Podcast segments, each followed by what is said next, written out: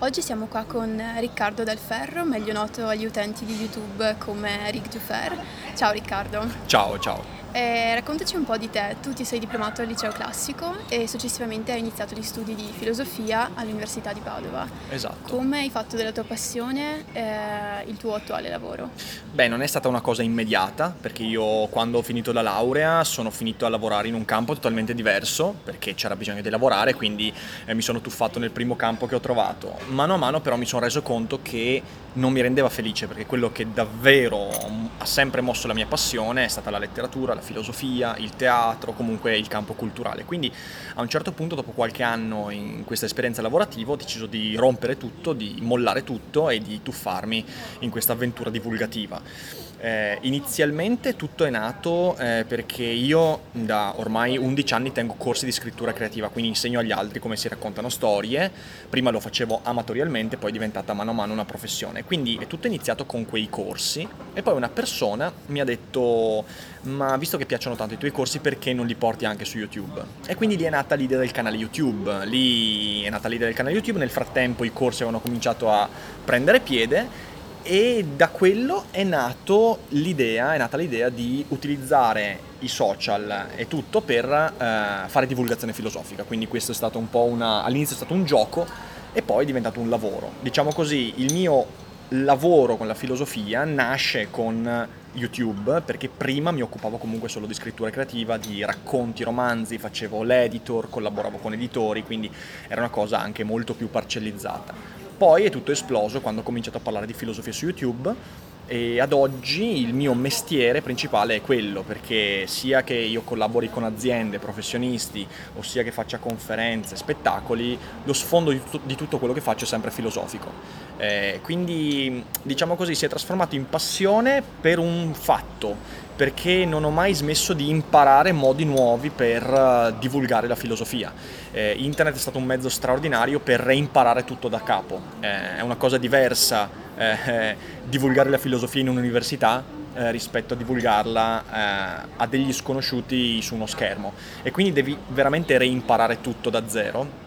E, e questo mi ha permesso di crescere, mi ha permesso anche di trovare maggior maturità a livello professionale e YouTube è stata, è, stata, è stata, la scoperta della mia vita, cioè è stato veramente un mezzo straordinario che oggigiorno è il mezzo principale con cui posso guadagnarmi di che vivere con la filosofia. Qual è la difficoltà principale di utilizzare i social nel tuo, nel tuo lavoro?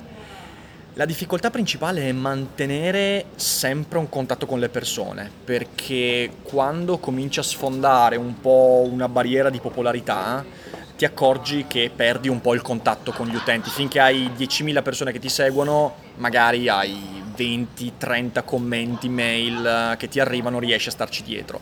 Oggi io ricevo una media di 30 mail al giorno e centinaia di commenti fra Instagram, YouTube, quindi è impossibile stare dietro a tutto fondamentalmente. Eh, quindi c'è, c'è, la maggior difficoltà è quella di mantenere il controllo sull'attività, mantenere veramente il controllo, perché è una cosa che porta via tantissimo tempo. Quindi la difficoltà maggiore è la gestione del tempo. Ehm, poi l'altra difficoltà ovviamente è quella di far percepire al mondo il fatto che questa cosa è una professione, non è un hobby YouTube viene visto ancora all'esterno come una cosa che fanno i ragazzini per fare eh, per i videogiochi o per gli scherzi o queste cose qua.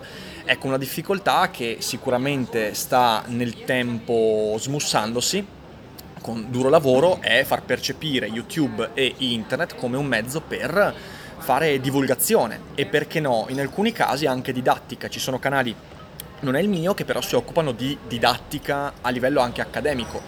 E quindi il lavoro più importante è proprio questo, far capire alle persone che fare YouTube è un mestiere, è un mestiere che porta via tantissimo tempo, che è difficilissimo da monetizzare e che però può portare grandissime soddisfazioni perché ti permette di fare veramente quello che vuoi, di mettere in atto la tua passione e farlo nel modo in cui tu ritieni opportuno e sarà soltanto il pubblico poi a giudicare se quello che stai facendo è di valore o meno. E a giugno è uscito il tuo ultimo libro che si chiama Elogio dell'idiozia e che appunto presenterai al Popular Cult mercoledì 26 settembre. E ci racconti un po' da dove è nata l'idea e in breve di cosa tratta questo libro? Allora, l'idea dell'elogio dell'idiozia nasce circa due anni fa quando durante la campagna presidenziale per gli Stati Uniti eh, leggevo sui social network eh, che bisognerebbe togliere il diritto di voto agli idioti. Questa frase mi metteva a disagio per un fatto, perché non riuscivo a capire chi è l'idiota. Non riuscivo a capire soprattutto se anch'io fossi idiota agli occhi di quelli che lo scrivevano.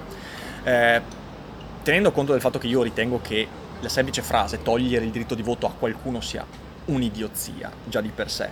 Però il punto è chi è l'idiota per il mondo di oggi?